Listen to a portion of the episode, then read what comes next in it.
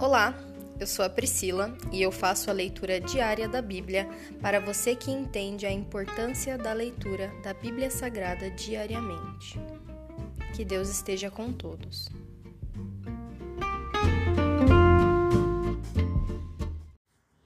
Ouça agora o capítulo 7 do livro de Ezequiel. O fim se aproxima.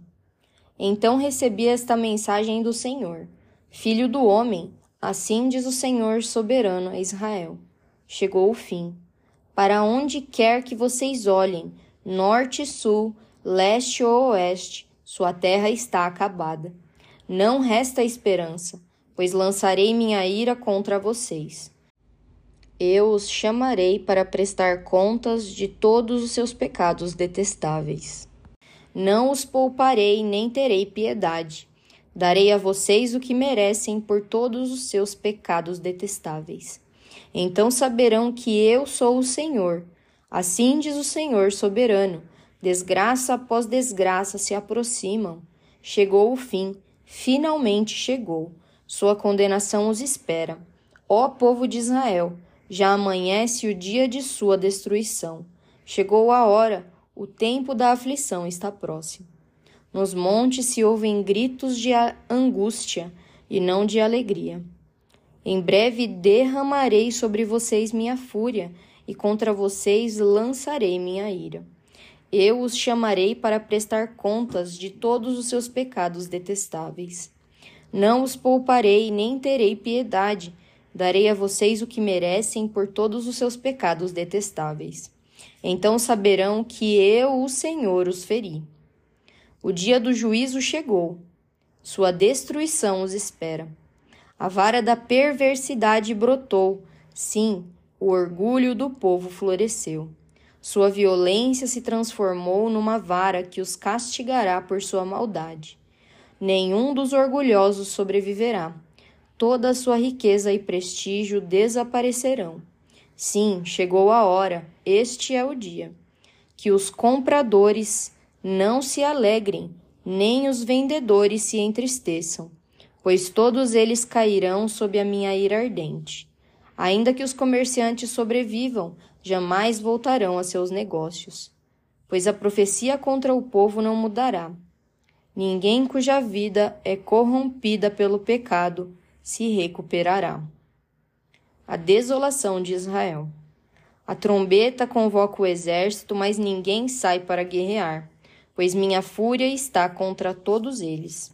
Fora da cidade a guerra, e dentro dela doença e fome. Quem estiver fora dos muros será morto pela espada do inimigo. Quem estiver dentro da cidade morrerá de fome e doença. Os sobreviventes que fugirem para os montes gemerão como pombas por causa de seus pecados. Suas mãos ficarão fracas e seus joelhos frouxos como água. De pano de saco se vestirão e ficarão cobertos de horror. Rasparão a cabeça em sinal de tristeza e remorso. Jogarão seu dinheiro na rua, o lançarão fora como se fosse lixo.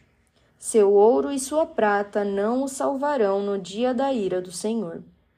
Não os saciarão nem os alimentarão, pois sua ganância só os faz tropeçar.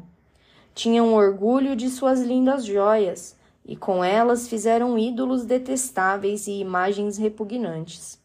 Por isso farei que todas as suas riquezas se tornem repulsivas para eles, e as entregarei como despojo a estrangeiros, às nações perversas, e elas as profanarão. Desviarei deles meu olhar quando ladrões invadirem e profanarem minha terra preciosa. Preparem correntes para meu povo, pois o sangue de crimes terríveis cobre a terra. Jerusalém está cheia de violência.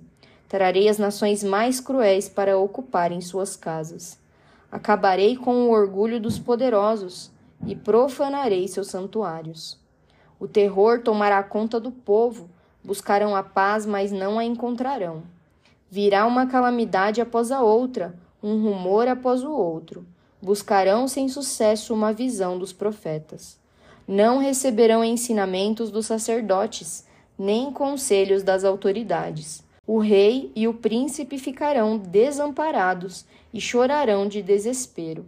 As mãos do povo tremerão de medo. Trarei sobre eles o mal que fizeram a outros, e receberão o castigo que tanto merecem. Então saberão que eu sou o Senhor. Se encerra aqui o capítulo 7 do livro de Ezequiel. Pai, graças nós te damos por mais uma leitura da tua palavra.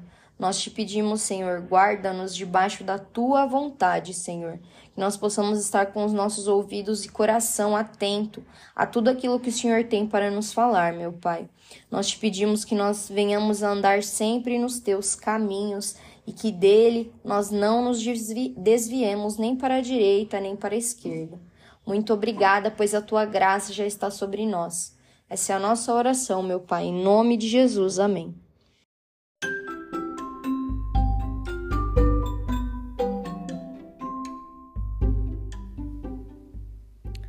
Você acabou de ouvir o Dali Bíblia, o podcast da tua leitura diária da palavra do Senhor.